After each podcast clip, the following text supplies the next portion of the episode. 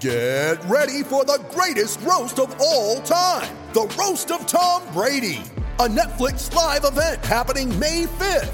Hosted by Kevin Hart, the seven time world champion gets his cleats held to the fire by famous friends and frenemies on an unforgettable night where everything is fair game.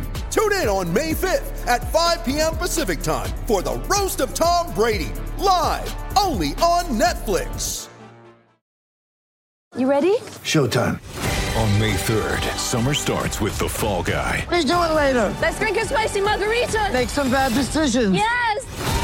Audiences are falling in love with the most entertaining film of the year. Fall guy. Fall Guy. Fall guy. That's what the poster said. See Ryan Gosling and Emily Blunt in the movie critics say exists to make you happy. Trying to make it out? Nope. Because I don't either. It's not what I'm into right now. What are you into? Talking. Yeah. The Fall Guy. Only in theaters May 3rd. Rated PG-13. Mother's Day is around the corner. Find the perfect gift for the mom in your life with a stunning piece of jewelry from Blue Nile. From timeless pearls to dazzling gemstones, Blue Nile has something she'll adore. Need it fast? Most items can ship overnight. Plus, enjoy guaranteed free shipping and returns. Don't miss our special Mother's Day deals. Save big on the season's most beautiful trends. For a limited time, get up to 50% off by going to BlueNile.com. That's BlueNile.com.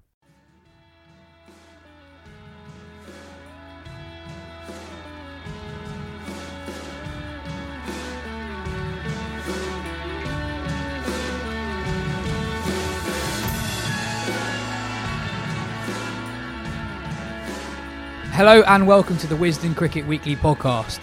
It's been a massive week in English cricket. Joe Root has resigned as England's Test captain after 64 tests in the job, and Rob Key has been appointed as the ECB's new managing director of men's cricket.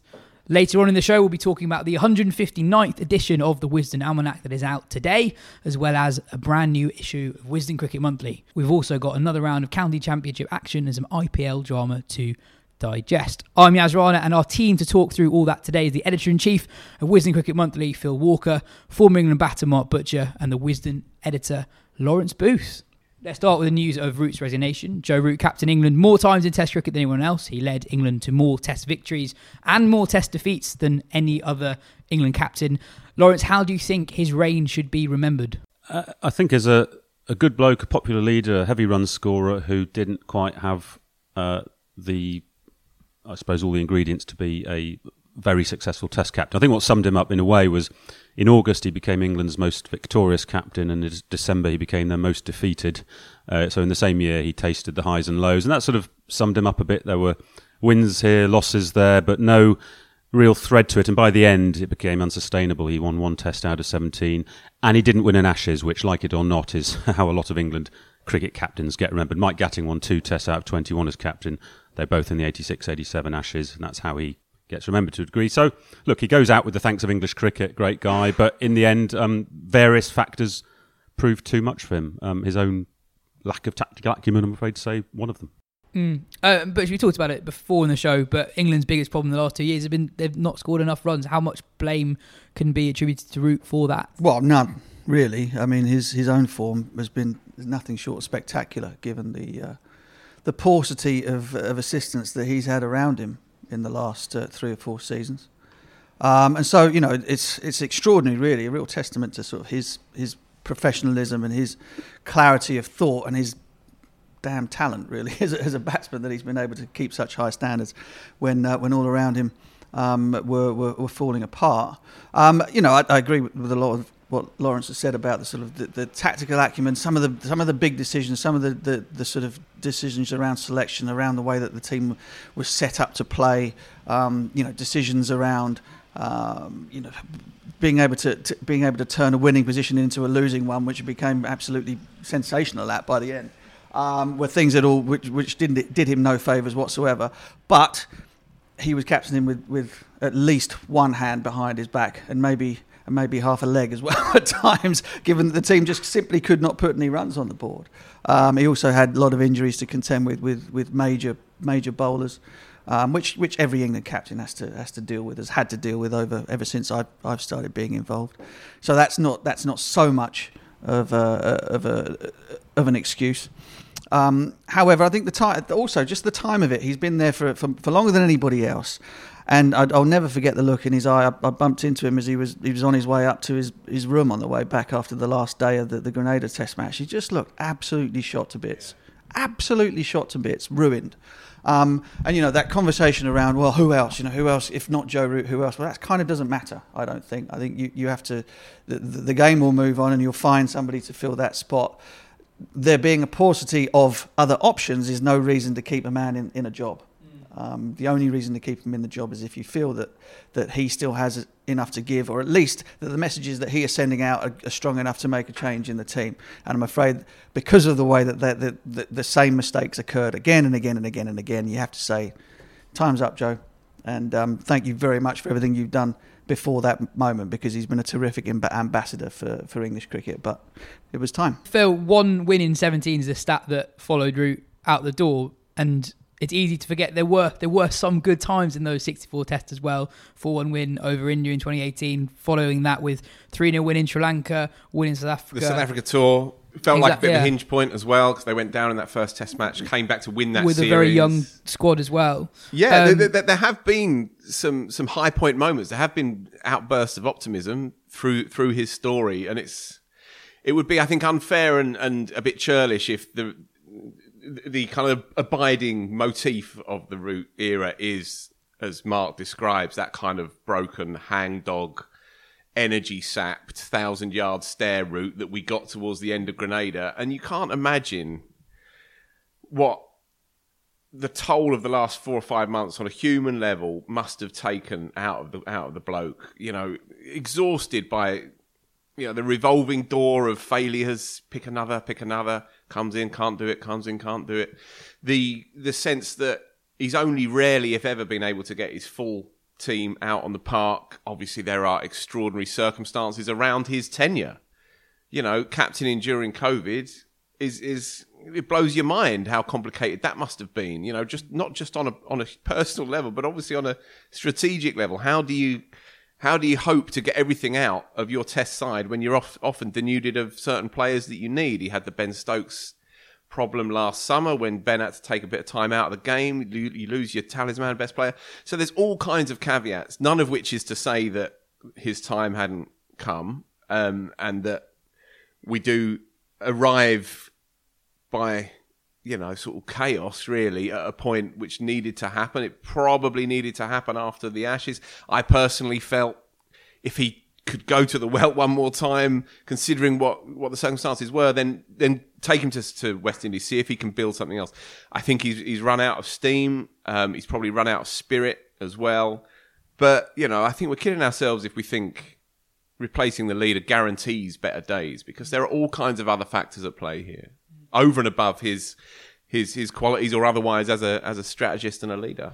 Just to what Mark you said about English cricket owing a lot to, to Joe Root. If you go back to when Alastair Cook resigned, there weren't many standout options for um, at the time. And you know, you look now. Part of the reason possibly why Root has gone on so long is there weren't any standout options to replace him. But, but um, so he's done the job in a you're time right, where. But, what was interesting about that time is that he wasn't just the best candidate or the only candidate. He was a really good option. Most people, with the exception actually of Graeme Swann, who said let him bat, but everybody else said, look, he's he's sparky, he's he's intelligent, he's obviously got great class as an individual, he's popular.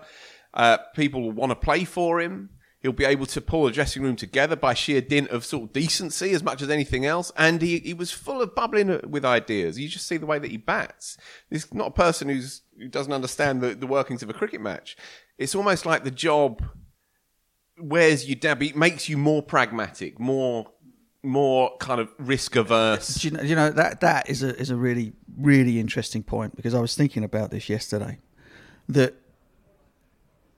one of the problems, and uh, one of the issues around the, the captaincy of Joe Root has been that, despite of all of the all of the caveats, it's still English cricket. It's still 18 teams. You've got this mountain of talent that is that is sloshing around for, for, for white ball cricket. You've got resources that most test playing countries would absolutely die for. And so, in the midst of, of of his tenure having been ultimately, I suppose, a disappointment, you still look at it and go, "Well, crikey, we still we've still had it better than a lot of other people during this time," um, and perhaps Joe's sort of lack of, and it wasn't a lack of drive, lack of courage, really, courage either of his own convictions or courage in the players that he had around him. Admittedly, they let him down often enough for that to have been eroded. To to kind of be able to take things by the scruff of the neck, um, and to and to be a little bit more daring, um, given the, uh, the the talent at his disposal at times. Um, and I think that's that's that's been a, an issue. You know, the, the whole thing around Matt Parkinson now is just it's starting to look hilarious, isn't it? The fact that the guy just keeps going on tour, never gets close to get, getting a game, etc., etc. And I think he would have played. You know, if the Grenada pitch had not looked the way it did in the last one, he, he would have played um, in in that last Test match because England had made runs and they just looked looked so far away from taking 20 wickets that you might as well have a, have a guy out there that they don't particularly trust. But isn't that just doesn't that It's still symptomatic itself, though that he didn't play in either. doesn't that ones. exactly doesn't that in itself tell you the whole story that there was there was never enough trust never enough trust in either a, a young talented player perhaps not even enough trust in some of your more senior and gnarled players to kind of to, to be able to think and make decisions for themselves for the good of the team um, and Joe took a lot of that stuff on himself and wasn't ultimately didn't have the sort of the strength of personality or the strength of conviction to turn it into um, you know a team that was that should never have been the best in the world under his tenure in Test match cricket, but shouldn't should certainly um, should never be outside the top three, given all of the things that English cricket has at its disposal. Now, now that Root has actually resigned, who do you think should replace him? Well, regrettably, I, I, can only see Ben Stokes as the as, as the only candidate. I mean, look, it's not ideal. Like, as, as Phil said earlier, he, he missed a chunk of last summer because he's dealing with mental health issues as well as his, his broken finger. Um, we don't want to have to give it to Ben Stokes. He's got so much else on his plate. It may work if um, he doesn't play international T20 cricket. I mean, England have got enough big hitters, they've got enough bowlers. It's not his strongest format, weirdly, even though he can tear a game apart himself. Uh, and that his ODIs are limited to World Cups, say, and then he can concentrate on Test cricket and play some IPL if he wants. That that England should be able to find a way to not overburden him. I mean, of course, the, the, one of the issues with Stokes is he gets injured quite a lot.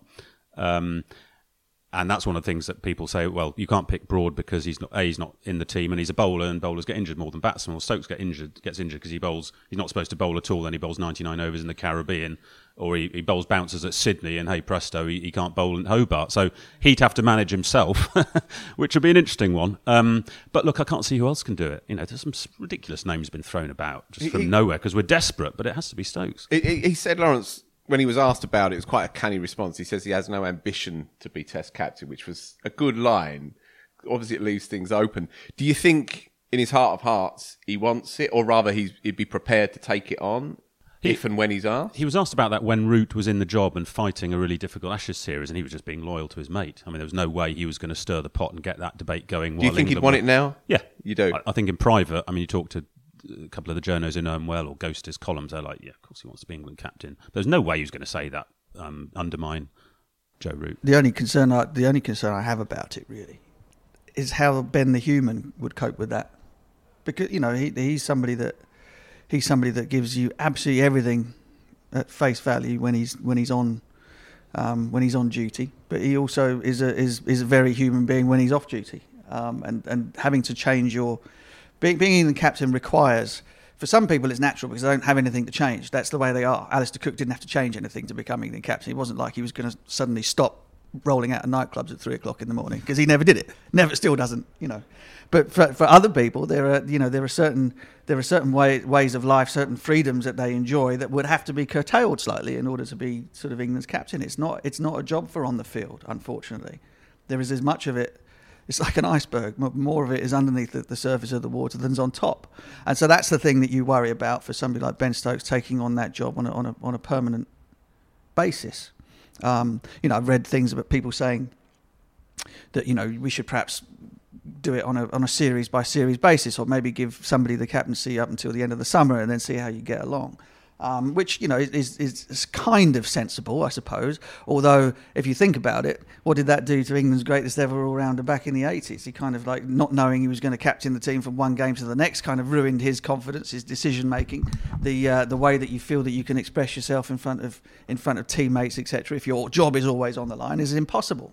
So you can't give the, the job to somebody on a on a part-time basis. You have to give the job to them in the hope that they end up doing 40, 50 test matches and then make a decision somewhere down the line. And all of this brings us back to, to my mate Rob Key, doesn't it? I mean, here, here is a guy who is in his first ever managerial role.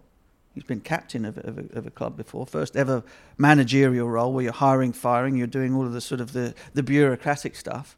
He finds himself in a, in, a, in a job as director of cricket where none of the positions, not even his boss, is decided. He doesn't even know who, who he's answering to yet. Um, and so, you know, perhaps the captaincy is the least of English cricket's worries right now. Yeah, Oh, on, indeed. on Stokes, I, I guess I don't really know how a vice captain captain dynamic works, but Root's been criticised a lot for a lot for, for a lot of decisions that he's been he's either made or been part of the decision making process. How, how much influence does a vice captain have? Because if Root's getting criticism, wasn't Stokes there to influence dressing room culture and also to actually influence those decisions? Actually, Joe, I think Saqib should play the first test in West Indies, for Well, example. yeah, for sure. But the captain makes the last, makes the final call always, always. I mean, there are there are parallels in other walks of life where you might say that that the uh, the underlings get thrown under the bus and, and, and the boss sticks it out. I can't think of it. Can you- anybody think of anything at the moment that's pertinent on that? but um, the uh, And, and also, Stokes won't take, won't back down from a tricky decision, will he? You know, I mean, the, the first and only Test match he's capped. I think it's the only one he's Test match. He dropped Broad straight off the bat, didn't he? He said, "Well, you're Yeah. not playing me straight Yeah, away." I so mean, I, I- don't so- think he's going to back down in the way that Root might have prevaricated a little bit here and there and hedged his the bets. captain has to. The captain always, always carries the can for this stuff, and Yeah. and is right to right to because the last thing you want. Um, being in, in a job whereby where it is so high profile and every decision you make is poured over, the last thing you want is to be is to be hung, drawn, and quartered for a decision that somebody else has made. So regardless of whether whether Ben had any input in any of that stuff, it's Joe's call. Always, always. Are you not tempted by anyone else other than Stokes? Um, frankly, no. I mean, you know, that, that I suppose if, suppose if you're looking at somebody to do to do it on a on a less than permanent basis, and I've already said that I I think that's a, a pretty daft idea. Then you might sort of say, well, you know, Stuart. Last hurrah for the summer. Do you fancy leading the team out against two top sides in, in the Test match arena? That throws up all kinds of uh, interesting be fun though, wouldn't it? internal dynamics. I mean, he'd be good at it, you know. Um, and the press conferences would be fun.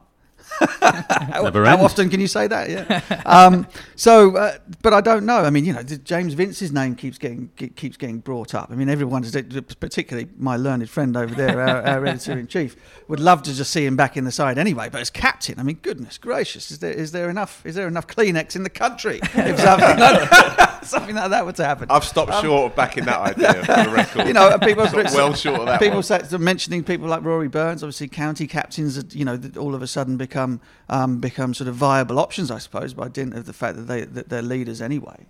But no, but the, And- the and issue with the issue with everybody, sorry, uh, no. the issue with everybody is that, that no one's permanent in the side. The only person, and jo- maybe maybe Jonny Bairstow is the other one at the moment. The only person you could say has any air of permanence in the team for whatever reason in whatever position is Ben. He's the only one. which is wild when you say that. He's the only one.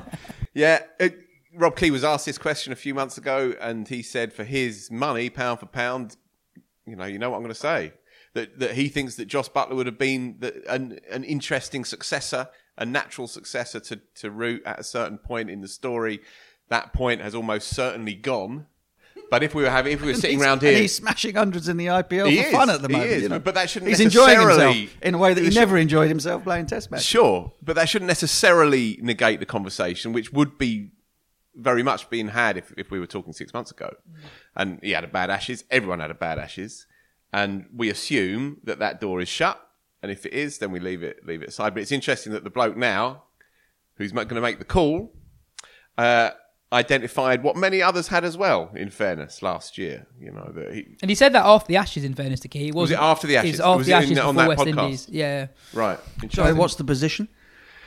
What on Rob Key? Yeah, no, no, the position that, That, that that, that he, he thinks that Josh Thinks Buttler Jo- that okay. Josh Buttler would have been He said he uh, was the best most captain. natural, but, yeah. I mean, you, you say you, strategic successor in the to- in the midst Joe. of, of what you were saying there about you know the, the door being there's no no door should be closed really at the moment. We're in such a we're in such a state of it's not flux even is it? It's such a state of openness that there shouldn't be any that, that, that nothing should be dismissed as out of hand.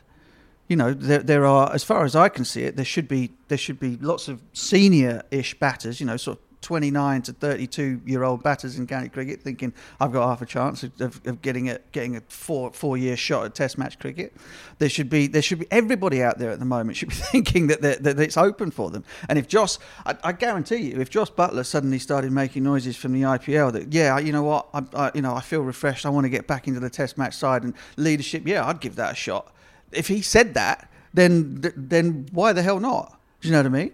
But the the feeling was by the end of the Ashes series that he kind of like he he, was done with the whole thing, and it's it's instructive that he's out there now smashing the thing to all parts and having the time of his life, and not I bet he hasn't given it a second thought. Yeah, he, he probably hasn't. But but he he didn't personally declare that he was done with Test cricket. He's not. He's not. he didn't have to. He just had to watch it. Sure, but but but but we can we can assume that on many players come the end of a bruising series. Um, Buttler's completed white ball cricket. He's done it. He's he's completed that. Whatever happens to Buttler from here on in, he's he's already one of the greats. Uh, if we were to have this bizarre chain of events that then uh, gets him back in that test test team, then what he's doing now doesn't negate the validity of him being a part of that conversation again. I don't think. You know, and we play very little 50 over cricket now. Uh, we don't have another World Cup for what three years in 50 over cricket. He, he doesn't have to hit another white ball. 50 over World Cup next year. Sorry, next year. He doesn't have to hit another white ball to be our best T20 player for the next six months if he doesn't want to. Um, he will always have that, and he's not going to lose his impact, particularly as a white ball player, whether he plays another red ball game or not. So I don't think that the two are necessarily so distinct. You know, I think that there is a that there can still be a story that plays out with Buttler. I'm not predicting it. I'm not saying that I that I back it, but I can see it. I can see how how that still plays out. It'll be interesting to see what happened. At the moment Ben Foakes made a mistake in the Caribbean, people go, oh, hang on a second. What, the best wicket keeper in the world? What? Bring back Jos Buttler. That, and if he doesn't score runs, you know, that narrative could grow. Buttler's making county runs or continues to make IPL runs. I mean, one of the interesting, the interesting characters Rory Burns, I think, because a couple of years ago, I think they did see him as a future Test captain.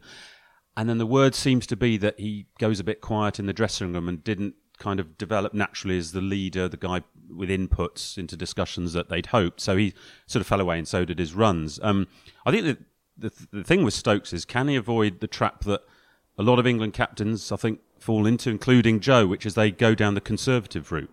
They they make safe what they regard as safe decisions. So Chris Woakes opens the bowling in Australia when we know he's not an away bowler, and then they take him to the West Indies and he's opening the bowling in the West Indies with Craig Overton.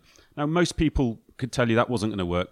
Parkinson, as Butch mentioned, is a classic example of English conservatism. Let's pick the left arm spinner, bowl 60 overs, three for 110, landing it on the same spot again and again, but wasn't going to bowl West Indies out. English cricket is de- conservatism is its default mode, I think, historically, and it's often needed an outsider to come in. You look at our most successful coaches. Duncan Fletcher, Zimbabwe, and Andy Flowers, Zimbabwe, Trevor Bayliss won a World Cup as an Australian. Eoin Morgan's an Irishman, took us to the first World Cup. Kevin Pietersen was the first guy, who played switch hit and so on. You often need a kind of an outsider, and I think Stokes temperamentally, if not geographically, is an outsider. And the, the key for him, if he were to be captain, would be to keep that that sort of devil, you know, the, the Headingley 2019 devil in him. That gives English cricket the best chance. Yeah, bang on. And just on that, um, in Rob Key's book, which we might come to later actually, because it's become a very useful source, you know, a secondary text. Uh, but he, he speaks about his admiration for Bayliss and for, you know, attacking, thrusting red ball cricketers. Uh, and, you know, makes, makes a very key like point on that, that, you know, how much value is it really to sort of graft out 15 or 20 in 120 balls, really? Right. Yeah. Not at all. Okay. Not at And all. this is what you're saying. all. However, I, what I will say, and I because this needs to come in early before you get to the, get to the crux of your point, is that, that England kind of went so far. The pendulum. This is the pendulum swings so far Totally. one way and then so far in the other direction. You get you get blocking the crap out of it from one coach, and you get smashing it to all parts from another.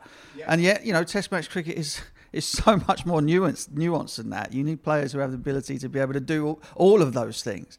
Um, and that's and, and there and therein lies the danger in thinking, okay, everything needs to be gung ho. No, you need some glue in there. You need some people who who, who are going to be able to, to, to chisel out runs. You might you'd quite like them to have the gears to go up and down if they can, but you know you need that you need the glue, but you also need the flair and the flamboyance. You need people who can unlock batting lineups on on uh, on very very flat pitches.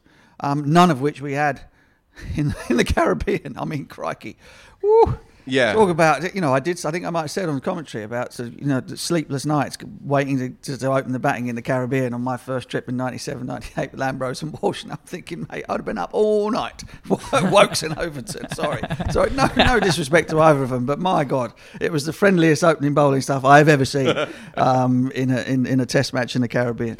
Moving on, the other big piece of news this week was that Rob Key has been unveiled as the new managing director of men's cricket. Um, you might have heard that by now. I've seen a lot of people bemoaning his lack of experience, which is obviously not an unfair observation. But but who is experienced and, and qualified for this role? Being the managing director of a county is completely different to being the managing director of um, whole of English men's cricket. I mean, uh, Mark Ramprakash wrote a piece in the Guardian yesterday, um, new WCM columnist, where he said that English cricket should have been looking for names who are outside the box, like Rob Andrew at Sussex, Clive Woodward, Mo Bobat, Paul Farbrace, or Vikram Solanki, who he mentioned has a law degree. But it's not going great at Sussex. Woodward has nothing to do with cricket. Mo Bobat has never had a public facing role or has played professional sport.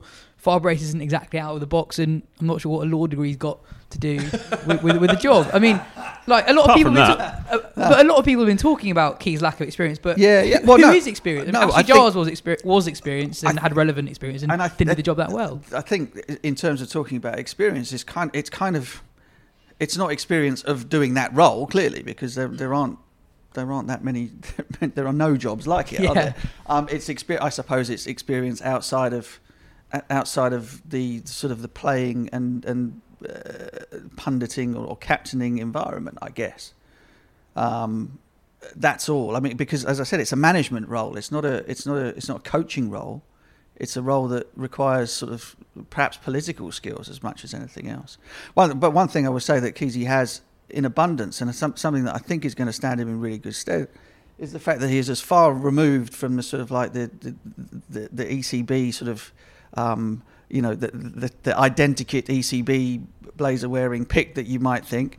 Um, he, he's very much his own man in terms of his way of thinking, and he and he has he possesses a very very healthy dose of cynicism, which, which I love in people. I don't know why, but he, he I, you know it, it kind of he has a he has a he has the ability to be able to look around and behind things and look at them from from angles that perhaps other people um other candidates might not. But I you know I, I think I think the criticism of his lack of experience in in jobs outside of you know the things that we know that he's done is is a genuine is a genuine concern and criticism. And and I kind of you know I, I, I sort of shiver a little bit thinking about him going into that world and thinking well I hope you know I hope he goes okay in there because it's because it's a long way away from what he's done. So I don't you know I don't dismiss that criticism at all. Um, but I also think that he brings he brings qualities perhaps that have been that have been uh, that have been attractive um, in a in a world whereby conservatism is kind of you know and, and sort of uh, thinking very much within that boring old envelope is, has been prevalent in English cricket, and he will, with any luck, if he's himself, then that, that will not be the case. So it could be it could be good fun to watch. Yeah, I, I, I mean, I, I think the whole thing about him not being having any managerial experience is, is a very English concern. It's what can't he do, um, rather than what, what can he do. I think the the main problem for English cricket for the last two years is they've been planning for this mythical future which never quite arrives, and and they sacrifice the present. I mean, they sacrificed. They sacrificed several series before the Ashes for the Ashes. Then they sacrificed the first Ashes test for the third Ashes test. By the time they got around to the, you know, it was an absolute disaster. They they were they were always planning for the future, which never quite got there. And I think Key is a, he's a straight talker. Um, he will cut through that BS. Basically, he'll say, "Look, the best swear way on this show, by the way. Okay, well, throw it out That's there. my that's my that's me swearing. Um, he, uh, he he will he will understand a very basic truth, which is that to get to get a team winning, you pick the best players in the here and now. You get momentum that way, and then young players can come into a winning side. I mean, what England desperately needed in the Caribbean was a victory, any victory, a scrappy 1 0 just to stop the bleeding, and they dropped Broad and Anderson. I mean, Root brought about his own downfall by doing that. Absolute madness. Key, I, if Key had been in charge, I cannot see that that having happened. Well, it's funny you should say that because I think he, I think he quite advocated it. Because he, listen, he and I, uh, we, we've become a little bit of a double act when doing county stuff and things on, on, on Sky because we tend to disagree quite often. Now he thought that the that he, his view was that the the Caribbean was very much a chance for England to go out there and experiment a little bit and, and do pretty much what they did. My view was hell no, we don't win there anyway. Take down the team that has at least got half a sniff of winning because you cannot lose again. You can't keep losing. You, you lose, you, you, you lose people. So you lose the captain. We're now in a situation where we have nobody running anything in English cricket apart from Rob himself. So there was immediately there's a there's a disagreement in, in view. Um, you know, some of the senior players. I mean, you know, and you have to take everything that senior players say with a pinch of salt because a lot of that is is around sort of self-preservation. But Stuart would go would go along and say, well, look, you know, can we try and win the game in front of us and not keep worrying about the future? And other people would look at it and going, well, if you don't look after the future, then you end up blowing everything up anyway. Um, I, I, think, unfortunately, a, a, combination of COVID and a combination of, of doing too much, the Ashes being the, the, prime example, of looking at the sort of like the golden, you know, this this is our our sort of holy grail, has cost us enormously. And if you go back through, goodness knows how many of our pods, how you know how often did we call the stuff that was coming? Mm. You know, I, I, can't even, I don't even want to go back there because it's horrendous. Do you want to talk about Jack Leach? What? Yeah, all of the, well, but all of that, you know, the the whole Leach thing, the whole, the, the, all of the, all the decisions that they were going to end up making. You could see how it was going to go but they were but they were going about it in, in a way that was only going to guarantee that it failed in the first place. And you're just watching these car crashes happening in slow motion, mm. um, and that's what needs to, that's what needs to stop. Um, and it and it might require somebody to be very very definite in terms of a vision about how the next at least six months go. Be definite about it. And if you're going to throw everybody out, if you're going to chuck the baby out with the bathwater, then do it in spectacular fashion. Maybe do it at home where you stand half a chance of winning and then see how you get on. Um, I wouldn't advise it right now because the public aren't going to take us losing um, much more, uh, much more often in the, the near future. So you have to do, you have to do it with all of this stuff with a healthy dose of. Funny you say that. Actually, well. I was speaking to someone this weekend who said he's watched English an England Test match, a day of English Test match every year for the last twenty years, but he's not going to this time because he liked seeing England win, and he's genuinely not sure if England going to win any of the home seven Test matches. Um, genuinely, um, um, a mate of mine said to me over the weekend, uh, it's like one of those schmaltzy British films when, in a good way but when your mate down the pub accidentally becomes the prime minister. now, and, he did say in a good way. He did say in a good way. And but for all that that it does seem like, you know, he's stumbled into this position as much as as, as any, anything else. Nonetheless, don't underestimate the bloke. You know, the bloke knows the game inside out. What, as Mark says, he doesn't yet know is the like the, the machinations and the, the, the doors that are shut in your face. You have to work with county chairman, county boards, stakeholders. You have to work with all these levels of what is an extremely convoluted and confused setup, really, that make that works under the title of the ECB. And he's going to have to confront all of that, and in the end, maintain his sanity and his spirit as well. And going back to the book, and yeah, I don't, I don't want to kind of hang him on the book at all because yeah, yeah. you know Sorry th- about things are things are no. This was actually a different point now on the book, uh, but I reread bits of it over the weekend, and there there was some interesting stuff. And again, fair comment overall, but some interesting stuff on four day cricket. And I, I wrote a bit down actually, and he says four day cricket as a business is completely bankrupt. It makes no money and costs a hell of a lot to put on compared to other format. Makes sim- zero financial sense. Now, you know, he's not mincing his words, but that's obviously rooted in reality. Um, and then he makes the point that county cricket, championship cricket, only exists because of the money from Test cricket, the English Test team only because of the championship conveyor belt. And so they're kind of locked in this, as he puts it, they're the ultimate odd couple, he describes it as. Now, all of that is fair comment. All of that is fair comment, but you can also say it when you don't have your ECB badge on. And how he navigates these challenges will be you know fascinating to see. I wish him luck. Uh, it might be inspired. This one, it really might be inspired. As Lawrence says, he's nobody's fool, and he's not. He, he, he has his own his own way of understanding the game, and he's very respected within that. He's moved up through the ranks of the punditry world very, very quickly. Um, he looks looks you in the eye and he calls it as he sees it. You know, there's an accent there. He's unpretentious. He's approachable. He's likable. He's all the things that traditionally these characters haven't really been.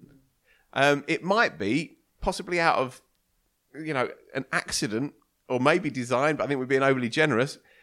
It might be an inspired shout. It may just be. I, I'll tell you one thing though. I have unbelievable respect for him for doing it because Right, yeah, because totally. you know the, the easiest thing in the world is is to, to sit back and, and criticize other people's decisions or make or make calls big calls about things where you have you know there's no jeopardy for you in doing so.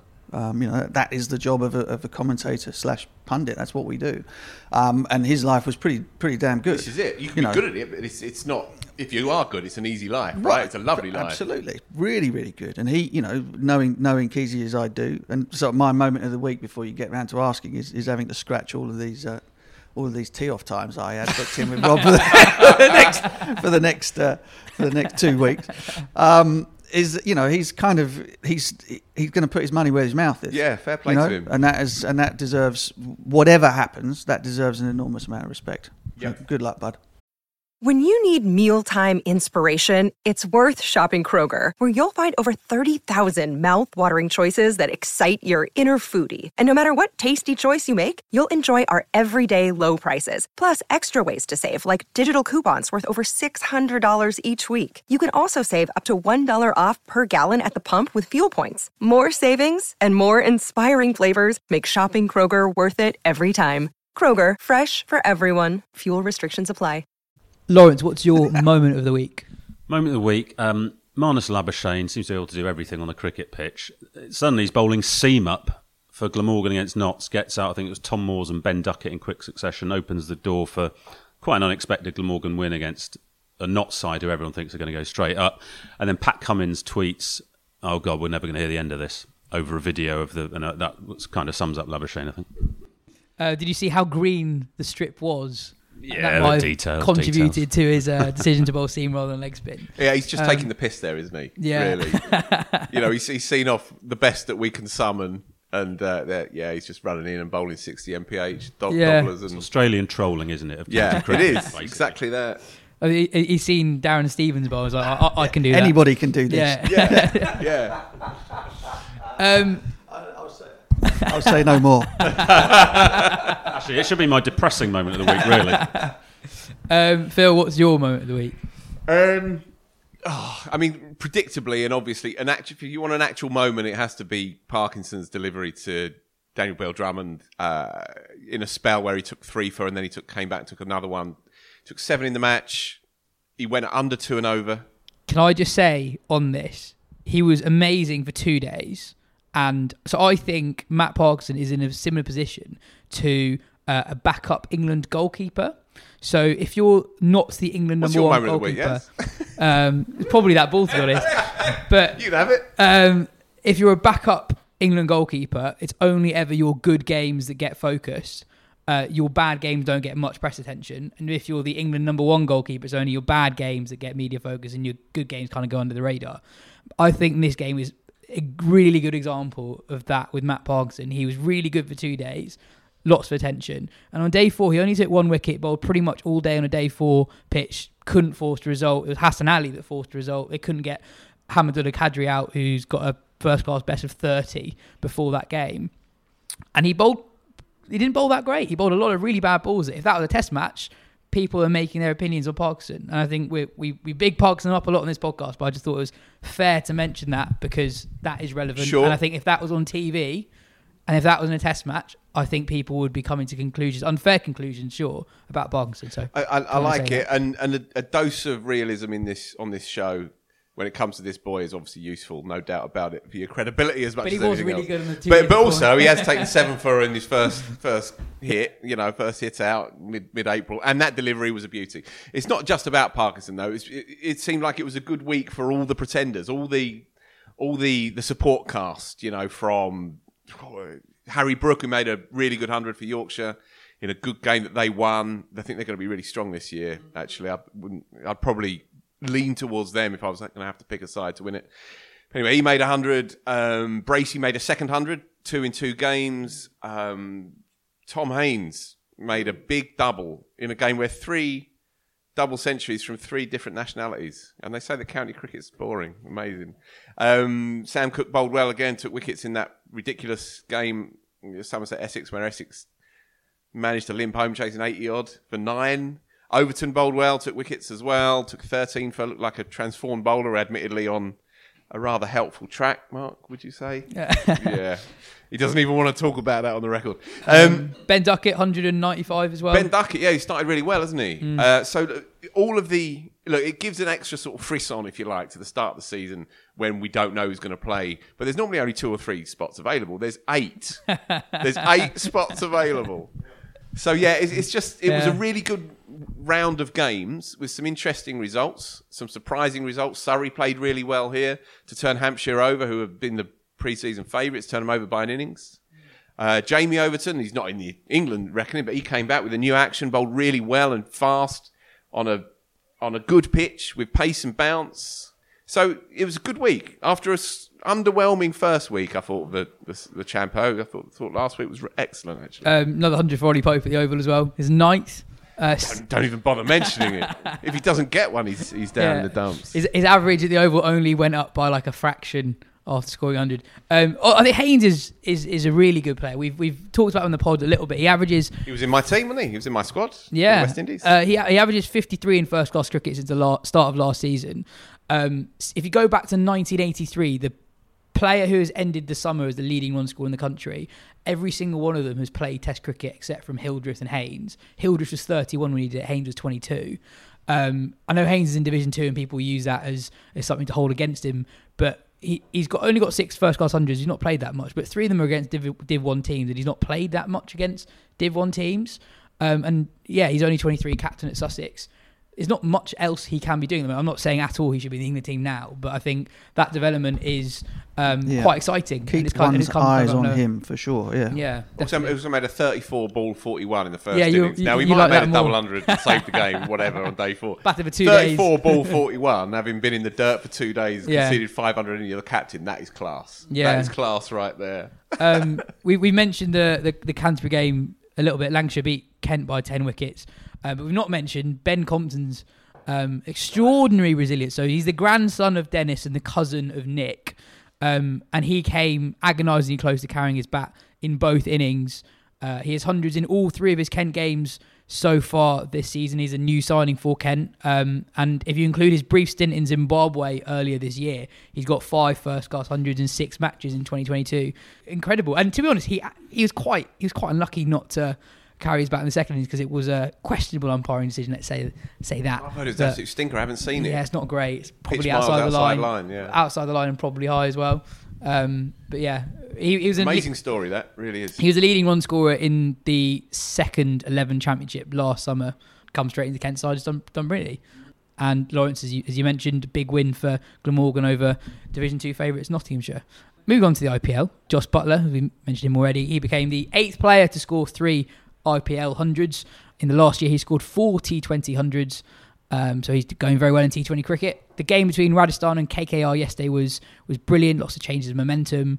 Uh, Yuzvendra Chahal took a fifer, including a hat trick, and looked to have won the game for Rajasthan before Umesh Yadav smashed 20 off a Trent Boult over to keep the game alive. But Rajasthan just about hung on. Umran Malik, one of Phil's favourites, had a really good week. He took four for 28 the other day, including a triple wicket made in the last over of the innings. Uh, Dale Steyn, who's working for the Sunrisers, absolutely loves him. They've said, we don't care about your economy rate. Yeah. Just bowl as fast as you bloody can. He's, he's listening. He's listening. Yeah, he's great. And there was a, a brilliant game between Gujarat Titans and CSK. David Miller scored an unbeaten 94 uh, to help Gujarat recover from 48 for 4 to chase down 170 with the ball to spare. At one point, Rashid Khan hit Chris Jordan for 25 in an over late on to keep that game alive. Do, do, you, do you watch it, Lawrence, every, yeah, Every, now and then. Yeah, Every I now do- and then? Yeah, yeah, I do. I do. I'm, I'm not sort of anti the IPL. I mean, I think the IPL poses interesting questions for the global ecosystem of cricket, but I do like. what I mean, if, It's if I'm- irresistible, though, isn't it? Well, if same Jos time? Buttler's on 50 off 20, you're tuning in, aren't you? Yeah, I mean, yeah. if- Wherever. you're not missing that. Down the local rec, you're watching that, yeah. There Yeah, should it's brilliant. genuinely be an app where uh, it tells you if there are players of interest batting in the IPL, t- turn it on Moeen's batting. That's right, that is a go. great, that's That is a a brilliant good shout. shout. Yeah. sides We off should- of that. yeah. Give it a couple of No, years, you you'll roll so- out. But you, you, you get to pick. So you get Your to pick, you know, yeah. maybe five five That's players good. and whatever. So you want Rashid Khan in the middle of a great spell, whatever it is. Yeah. Jos, we're going to have a bit of Jos Buttler. We, you have to have a comedy one there in there as well. When you somebody that you know is going to get smoked, so you got to pick a bowler that you think is going to get absolutely battered. Uh, Who do you have in mind, Butch? Well, I don't know. No, there was there was a there was a guy who played for who played for um who played for Mumbai Indians a lot, and he used to get absolutely killed every single time. His, na- his name escapes me now, and I won't embarrass him by saying so, but it was it was almost guaranteed he was going at tens, guaranteed. I just like the way that we all had names in our head and none of us were going to say No. them. That was nice. But got to bear in mind our considerable India audience. Um, Mm. Uh, Callum asks, uh, any discussion on the Cricket World Cup Super League Division 2? Uh, Scotland with four wins out of four in the last week with pod favourite Mark Watt turning up in the last game. Well, of course, we've got to mention it. Um, Scotland won four of their last four games, uh, two wins each over PNG and Oman. The World Cup Super League Division 2, the top three teams go into the World Cup qualifier, and the bottom four teams go into a World Cup qualifier playoff. So PNG, who have won one of their 20 games, Still can still qualify for the World Cup. Come on to PNG. I think my old man's just, I don't, I don't think I'm out of out of order saying this, but I think my old man's just been been hired by Jersey for the for their seven weeks of qualifying. There's a podcast exclusive. Yeah, It's lovely down Isn't there it? as well. Yeah. We enjoy that. So I think he's going to be going to Uganda, Zimbabwe, and, and Jersey. He's got like seven weeks on, on the gig with them. So Does he get the tax breaks as well, or is that part? I, I should imagine so. I mean, it, you know, I, I wonder why he keeps, Wouldn't have the other why way. he keeps napping off to the Bahamas all the time. The new Wisden Almanack is is out. Uh, by the time this comes out, it will be out. Um, before we talk about this year's one, do you know a bit of trivia around Butch and the Wisden Cricketer of the Year award? Oh, crikey, I should do. This is where I get sacked on air. Uh, Go on. Butch is the most England Test caps without having been a Wisden Cricketer of the Year. Is that right? Um, Goodness because Get him a when valedictory one. when Butch was at his peak, that was when that was in the very short period of time where it was global summer. yeah, global they went year. three years Yeah. where they chose. They went globally across the year because I guess 2002 might have been the year when, as in for what you did in 2001 hmm. with that the, the heading Yeah. innings. That, under normal circumstances, yeah, that's that's quite tough. But he, he doesn't seem to have lost much sleep over it. I have to say. Yeah, you bounce back really strongly. I'm, I'm okay. I'm all right. Good, good to know. That is a good stat, though. Uh, first of all, Lawrence, do you want to tell us who the five Wisden cricketers of the year are? And also, it's probably worth reminding listeners and viewers what the selection criteria is. Yes, so you can only be chosen once, and the emphasis is on the previous English summer, which gets a lot of people quite irate. But there we are. It's been going since 1899. Um, the five cricketers are Jasprit Bumrah, uh, Devon Conway, Ollie Robinson, Rohit Sharma, and Dane van Niekerk. So two Indians for the first time ever in a five. Uh, yeah, amazingly, actually, you'd have thought there would have been a couple of years when uh, two would two would have squeezed in, but but Rohit basically helped win a couple of, te- of the two Tests India won at Lords in the Oval with two great innings, and Bumrah helped win both those games on the last day with brilliant spells. I mean, his record overseas is is little short of sensational. Uh, I, I think you guys who are here would remember him bowling Bairstow and Pope in quick succession on the last day, which really opened England up. And then at Lords, of course, a couple of weeks earlier, when Virat Kohli had said, "Let's give England 60 overs of hell," and Bumrah was his his his main weapon. Got root out in first over after tea, I think it was, which was really the beginning of the end for England. Um, was unplayable. I mean, he's got that incredible action. No one no one could do anything with him, and he, he's he's accurate as well as incisive. It took nine wickets at Trent Bridge, by the way, where India probably would have won if it hadn't rained on the last day. So yeah, an easy choice. They had echoes, didn't they, the early 90s, the, the Waqar and Wasim spells, where there was just something sort of primal about it, really, elemental about it. And there was nobody, the greatest players in the world wouldn't have had anything to offer in, you know. in- Yeah, it felt inevitable. That sort of Yorker, he's the off stump Yorker. It's like well, you may know it's coming. I mean, Yeah. I'm, I'm not, I'm no batsman, but you can see the best batsman in the world knowing it's coming and not being able to do anything about it. Exactly. Um, that's quite a gift. And the 80 odd that Rohit made at Lords, one of my all time favourite innings, I think. Brilliant. Because it was freezing cold, dank, overcast, and him and and KL Rahul put on a, one of the great partnerships, really considering the conditions. England stuck him in, didn't they? And, and you thought, Mm. well, this is precisely the kind of conditions where India would usually fall in the heat. But Rohit had been, he, because he, because India had been there for the World Test Championship final, and they'd had weeks to prepare for England. He just practiced against a swinging, seaming ball in the nets. I mean, you read the piece um, where, where Nagraj Gollapudi speaks to him. Oh, sorry, I think it's Anand Vasu actually does this one. Nagraj did Bumrah. Um, it's all about his preparation. So actually, that worked quite well in India's favour. By the time he gets to Lords, he is absolutely grooved. Um, 83 Which of, begs the question, really, doesn't it? Well, yeah.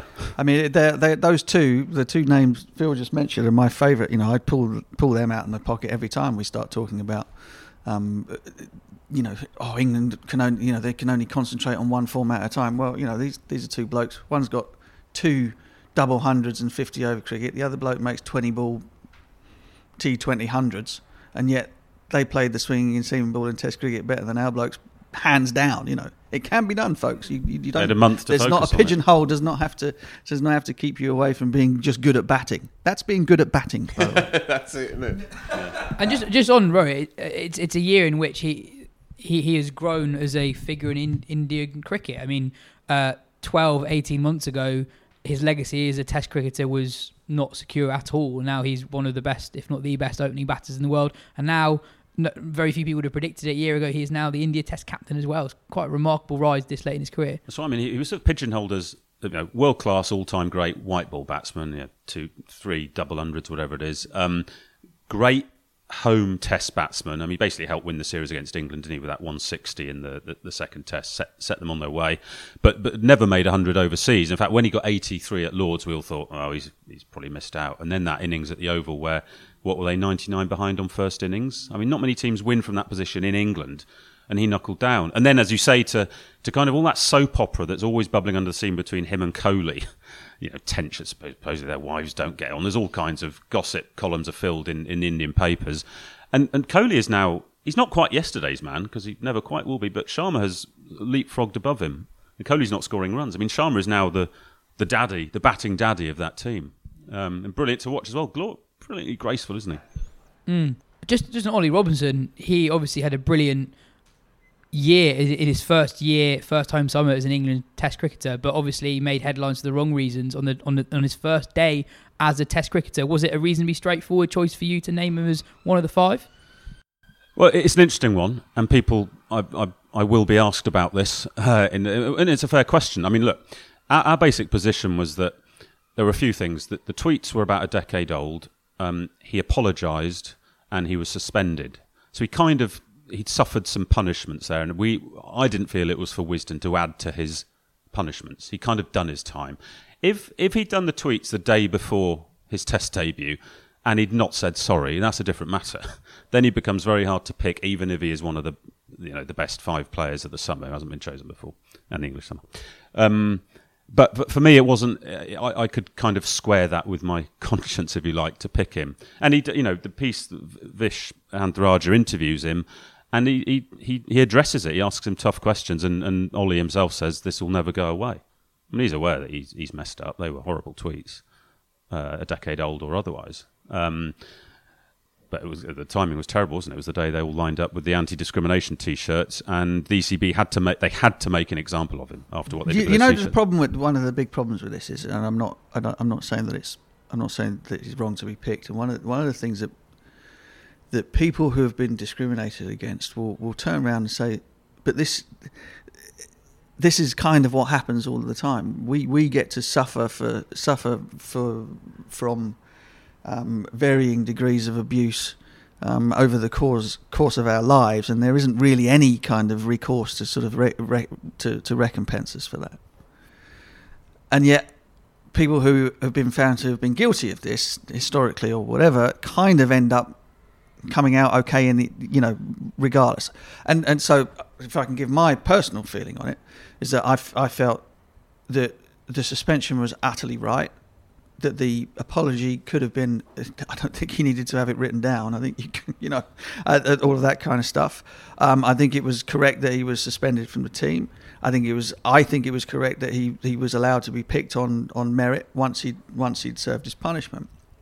But I do feel that kind of that what wi- that Wisden in putting him on the on the front cover as being one of the five is is is perhaps further than I would have gone in terms of his his, his, his rehab. I'm quite happy for him to play. I I, I, I don't know. I it it sticks in the craw a little bit, and I'm not somebody that has an axe to grind on this front at all. But I but I do feel representative of a lot of people that do.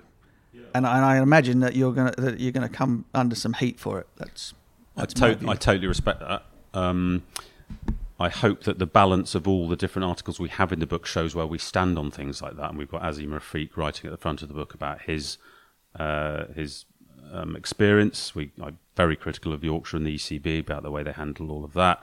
Full of praise for Rafiq. Uh, racism is front and centre of the editor's notes. Um, as I say, had Robinson done what he did the previous week and not shown contrition, that for me is is a different scale of offence. Oh, for sure, but he And- wouldn't. He wouldn't have. He, He also he, admits- wouldn't have played for England again if that had been. No, he wouldn't. But he he also said, by the way, to, to Vish that he wishes he hadn't. He'd been more from the heart in his. He's basically comes off the field. He's told that the tweets have re-emerged, and he has a statement thrust under his nose, which he then has to read out like a startled rabbit in front of the national media. Um, he, he damn right he had to read it out. Uh, you know, damn right he had to say something about it. I get that, and I do. T- I do take on on board your point. I mean. W- the white mainstream of English cricket hasn't listened enough. It's generally taken the position that, well, we, we can't see any racism, therefore it doesn't exist. That that's very much not the general tone of Wisden. But I, I totally No, accept it isn't. But but you, you do understand what I'm saying do, in I terms of because it because just the the optics of it are that okay, all is forgiven. There you go. You're you're away. I mean, I think. As I said, I have no issue with him being back in the side, and none of whatsoever. He's served his punishment for it, but I think I you mean, have to be very careful about the gongs you hang around people, given given the problematic nature of, of what's happened. And partic- yeah, I, you know, on the one hand, you've got Syd Lawrence as, ne- as president of Gloucestershire after the revelations that he made during the during the course of the last couple of summers. That's something that that probably wouldn't have happened. Perhaps could should have happened. Probably wouldn't have happened if it hadn't been for the last couple of years. And so I don't know. I think the the, the way that the white um, the white established um, side of English cricket kind of paints this issue or, or kind of either chooses to confront it head on or chooses to kind of allow it to slide is really important in the way that the whole the whole conversation moves forward. I mean, the the piece he does with Vish, he it's it's central to his story. Right. There's no, not not hiding away from it. No. I mean, it's it's the first few paragraphs. So we're not we're not pussyfooting around around it. Um, All I- right, tell us what tell us why he was picked then. What, what why is well, why is he, well, he was picked because he, he, he bowled extremely well. Hmm. I mean, he was a leading wicket taker in the England India series in his his well second series, wasn't it? Because he took wickets in his debut against New Zealand and was then suspended, rightly so, uh, for Edgbaston, and then comes back and bowls beautifully for two fifers, twenty one wickets. Um, the fitness issue is going to carry on hanging over him because he then goes to Australia, averages 25 with the ball, which wasn't bad, but keeps limping off the field. And then he, he's not fit to bowl at all in the Caribbean when England hoped he helped su- succeed Broad and Anderson. So that is another part of his story which sort of overtakes slightly what he did last summer. I, I think on on the interview with with Vish, I was it's probably not the right word. I was I was quite impressed by his self awareness in it. Um, there are, there are other examples of cricketers at the moment who have done bad things in the past, and there are questions about whether they should be forgiven, whether they should pay for it. I, I think there's there is a self awareness there uh, that I thought was quite impressive, and I don't think he'd got across before this interview. I might be wrong. He's spoken to the press before, but po- possibly not as openly as, It's, as it's, in that it's interesting you interview. say that. I mean, I, I sort of, I hope Vish doesn't mind me saying this, but I sort of had to talk Vish into doing the piece because he, he his worry was what Butcher's articulated, which is, well, in a way, did he want to be tainted with celebrating a guy who'd done racist, sexist tweets? Um, I, I think I, well, I did persuade him that actually this is a this is a way of addressing the issue. It's not celebrating. It's not celebrating what he did. It's giving him a chance to express himself and to say sorry and hopefully be an example for, for, for other people. Um, eh, but- it's, thorny, of course it is. It's, it's it's very difficult, and I totally hear what Butch says. Obviously, uh, COVID, the COVID year brought its own challenges, but otherwise, was this your most challenging year as as Wisden editor, given all the, the grim off field stuff that happened to English cricket? Yeah, it probably was. I mean, it's the eleventh edition I've done, and um, I mean, I ended up going out to cover the Ashes at l- the last minute, which, in terms of the workload and getting Wisden done, was was a, was a challenge as well. But the issues at stake were tricky because racism hung over the English game like the sort of sword of Damocles, basically, and there was no getting away from that. And the test team was was falling to pieces. So, I mean, in the notes, I kind of I, I'm not kind on Tom Harrison, I'm afraid. Um, I brought up the, the bonus that, that he and some of his colleagues will take at the ECB, and I've said this this is doesn't look good. I mean, English cricket is a uh, he, Tom Harrison has to go in front of Parliament, or at least the DCMS committee, every three months to update them on the, the, the fight against racism in English cricket. That, that's a that's not that's not a good position for an ECB chief exec to be in. Hasn't worked off the field, and it certainly hasn't uh, worked on the field. And yet they're pocketing said to be 2.1 million between them because they got the hundred through now at a time when 62 ECB employees were sacked last year, when we were told that was rationalising uh, a sort of financially struggling uh, body to, to, to, to, pull through, everyone was in it together.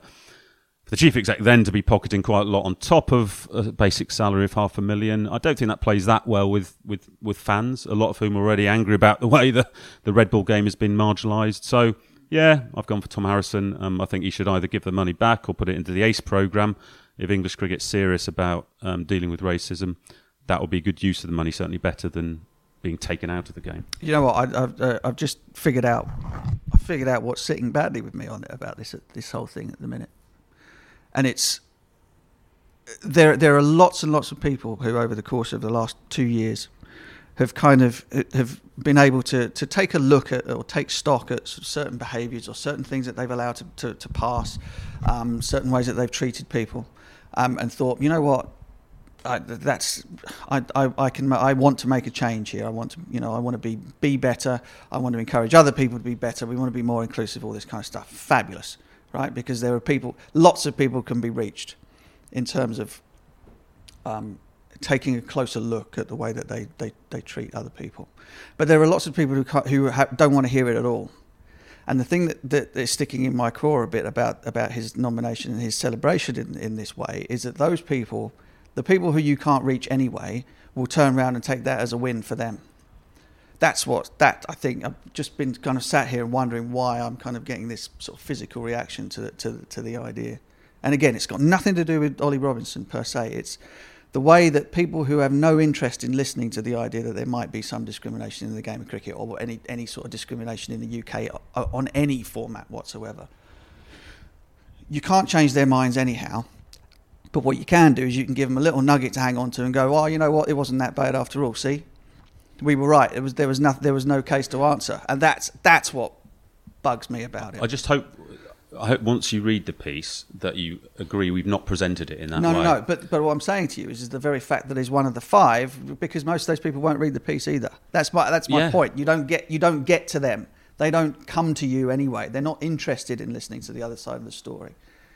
Do you, do you understand what I mean? d- I absolutely do. Now, what I'd say is those that type of person is quite hard to t- change their minds anyway. They, it's it's confirmation bias. They will Have- leap on anything. Yes, exactly. So so they leap on it and turn it into a positive thing for their for their own ends, which is why I wouldn't have done it. At what do you point? see what I mean? do. All right. Philosophically, at what point do you stop punishing someone I- for well, something it's not a they've done? punishment, is it? Not getting Well- not getting an award for something that you aren't expecting to get is not a punishment. Um, well, we'd we'd have not been giving him an award because we were saying he was, was, there nobody else that could have won it on the, in, in the year? There was there not another cricketer that could have been one of the five. probably, but I, for the reasons I explained but it's- earlier. But that's not a punishment. Do you know what I mean? He, if, he, Life and if, perspective, didn't, if he didn't know that he was up for the award, how are you punishing him? By not getting it. Uh, because people would say, well, you're choosing people on by cricketing standards, generally speaking. And he is definitely one of the five. Okay. On the Yorkshire racism story, uh, there's an article by Azeem Rafiq that's front and centre. Yeah, and thought he, he is the he is the man of the year, really, in many ways. He, he's the guy who he's the catalyst for a lot of uh, allowing a lot of people to, to speak about their own experiences. People typically talking about Butch talking about people leaping on things. Well, the moment some of his old tweets came out, people leapt on him and said, "Oh, well, it invalidates everything he's gone through." Absolute nonsense. He he was basically the guy who um, allowed other people to come out and talk about their own experiences. Now, I know some people argued that Yorkshire have gone about it the wrong way. There are still people trying to sue them for wrongful dismissal and so on. But the general, as a result of what Rafiq did, the general direction of travel at Yorkshire is is positive. Um, so I thought it was only right to give him his say about what happened. Um, and David Hopps writes a sort of slightly more distance piece, if you like, about the whole Yorkshireness of the story, um, which I felt that needed a kind of someone deeply involved and someone to take a step back. Um, but Rafiq, he's you know he's one of the stars of this year's book. Mm. Uh, we started the show talking about Joe Root's resignation and how difficult the end of his captaincy was, but he's also celebrated as the leading cricketer in the world. Um, just an incredible year with the bat. Yeah, and I dare say people might say, well, you've got the the recently uh, the, the the guy who's just quit as England captain on the cover. Well, we we put him on the cover because of his his great year as a as a batsman. What was it? One thousand seven hundred eight runs, third highest annual tally. 1200 runs clear of his nearest teammate Rory Burns. So he's getting these runs in a struggling side. He's getting them in the fifth year of his captaincy, which is usually a time when England captains are sort of falling in a heap, understandably. Uh, and he, what, 600s? He's already added two more this year against the West Indies quite an easy choice for us, really. You know, you have to divide the captaincy from the batting. Um, uh, that's what we did. Excellent. Uh, as I said, you can get the Wisden Almanack, which is out uh, now on wisden.com forward slash shop. Phil, there's a new Wisden Cricket Monthly out, also now. What's in it? You don't have Joe to go to. to No, I don't. What is in No, it? so I'm and, I, and I don't know what's in it either. I'm So- rudderless at the best of times, but with, with, without Joe, my God. Well, this is how desperate I, I had to kind of go back and it's, it's not out yet. You see, so it comes out actually on Friday this week. Okay. because of the Easter weekend, it's Got a day it, later. got it. So it's Friday this week, um, and a week out from print, we didn't have a clue what was going in it. Obviously, English cricket was having one of its, you know, fortnightly crises, and so we didn't really know where we were. Um, as it stands, we've pulled together a beauty. Now, I, I know I do tend to say that, but it's true in this instance. And I've actually got WhatsApp proof that I was saying to Joe afterwards what, what a cracker it is. Um, Do you mean you've lied about it in the past? I might have exaggerated the truth, Mark. I also like how your proof is a message that you sent saying it was really good before. Yeah, yeah. This is, this is actually really bloody good, mate. Anyway, um, so from the top, the, the front page, the front cover is the impossible job question mark Root. Time that well. Timed it well. well, yeah. Root, Stokes, Broad, plus some ghosts from the past. You didn't make it, Mark. You only did it for a week. Um, but some some of these others, you know, hangdog Nasser in tears at a press conference and so on and so on. So anyway, John Stern goes through the eras, looks at the job itself, and asks if it's basically more challenging and borderline impossible to do than at any other time. Um, uh, you know, of course, with COVID, with you know white ball interference and all the rest of it. Um, and we go through the good, the bad, and the the shockingly unrealistic options to replace Joe Root. Joey Harman, incidentally, writes a page explaining why Joe Root should have carried on. Not always, it's not always current with the print magazine. That's just the nature of the beast. Um, Mark Ramprakash joins us as, as a new columnist. Um, our other columnists, one of whom is sitting next to me here, we're all in very good form. I'm a new Um, columnist as well. Pardon? I'm a new columnist as well. You are, and I was going to come to that at the end. you know, as as the joke little bit at the end. But yeah, second team vice captain of your Mm, club. Newly appointed. Yeah, so you're doing a kind of vice captain's log, if you like, uh, as the season rolls along. You're already fed up with it.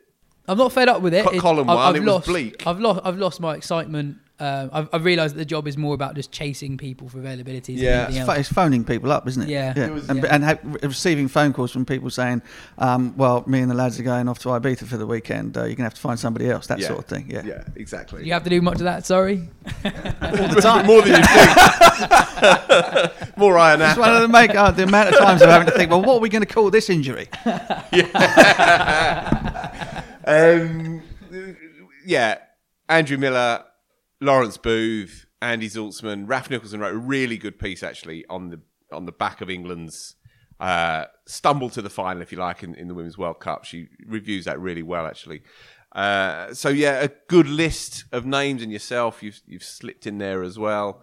Taha is is given a an audience with Ramiz Raja, who is still, as we speak, hanging on as CEO at P- PCB At the time of recording. at the time of recording. Haven't they just announced a, a, a new T20 comp for sort of like a, an age group competition in Right, I haven't Pakistan? seen I that. saw, I'm sure that, I saw no. a, I'm sure I saw a tweet coming out of Pakistan saying that he's he's trying to get a sort of like a an a you know an under 21s or something you know or under 19s T20 league off Mm. the ground five teams or something in Pakistan which I thought was interesting an interesting idea He's, he's, had, he's had quite a busy week. yeah he's, he's quite a busy man Well, he was proposing the four-team uh, Quadrangular, quadrangular yeah. tournament, wasn't he? Yeah.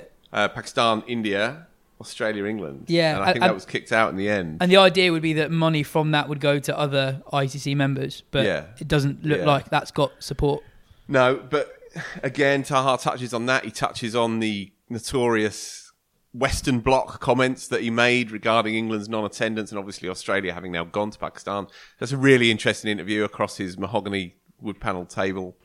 Um, Isn't that extraordinary? That sort of the, the, the team that has virtually refused to tour anywhere for the last God knows how many Suddenly years ends up there. ends up being the sort of like you know the trailblazers for going back to Pakistan, Yeah. and England has sort of sat there humphing away, going, "Oh, well, that could have been us." saw- That's unbelievable, isn't it? It was reported this week that Bangladesh are set to tour Australia in 2027, and I know that's I know that's five years away. but- 2027. but, yeah, I know that's five years away, but mine is just always like, "Mm, is that going to happen? They'll find a reason to Yeah. cancel it.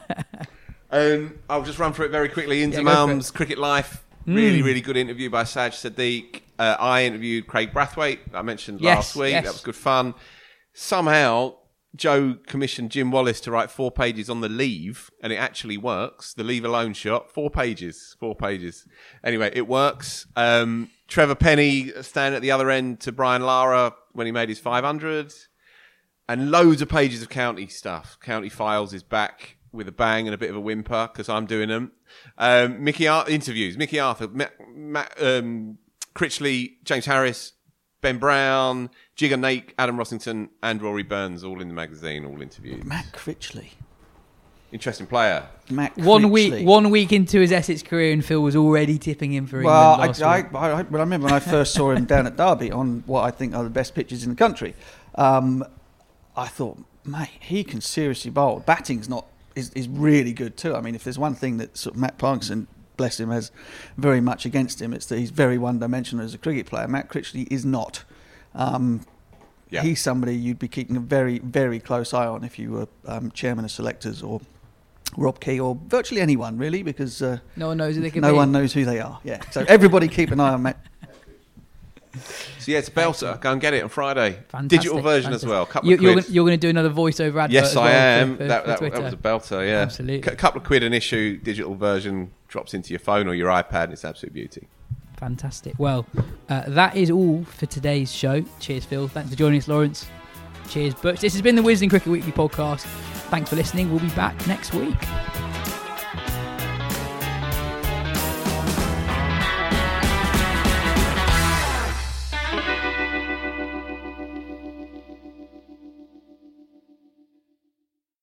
Sports Social Podcast Network.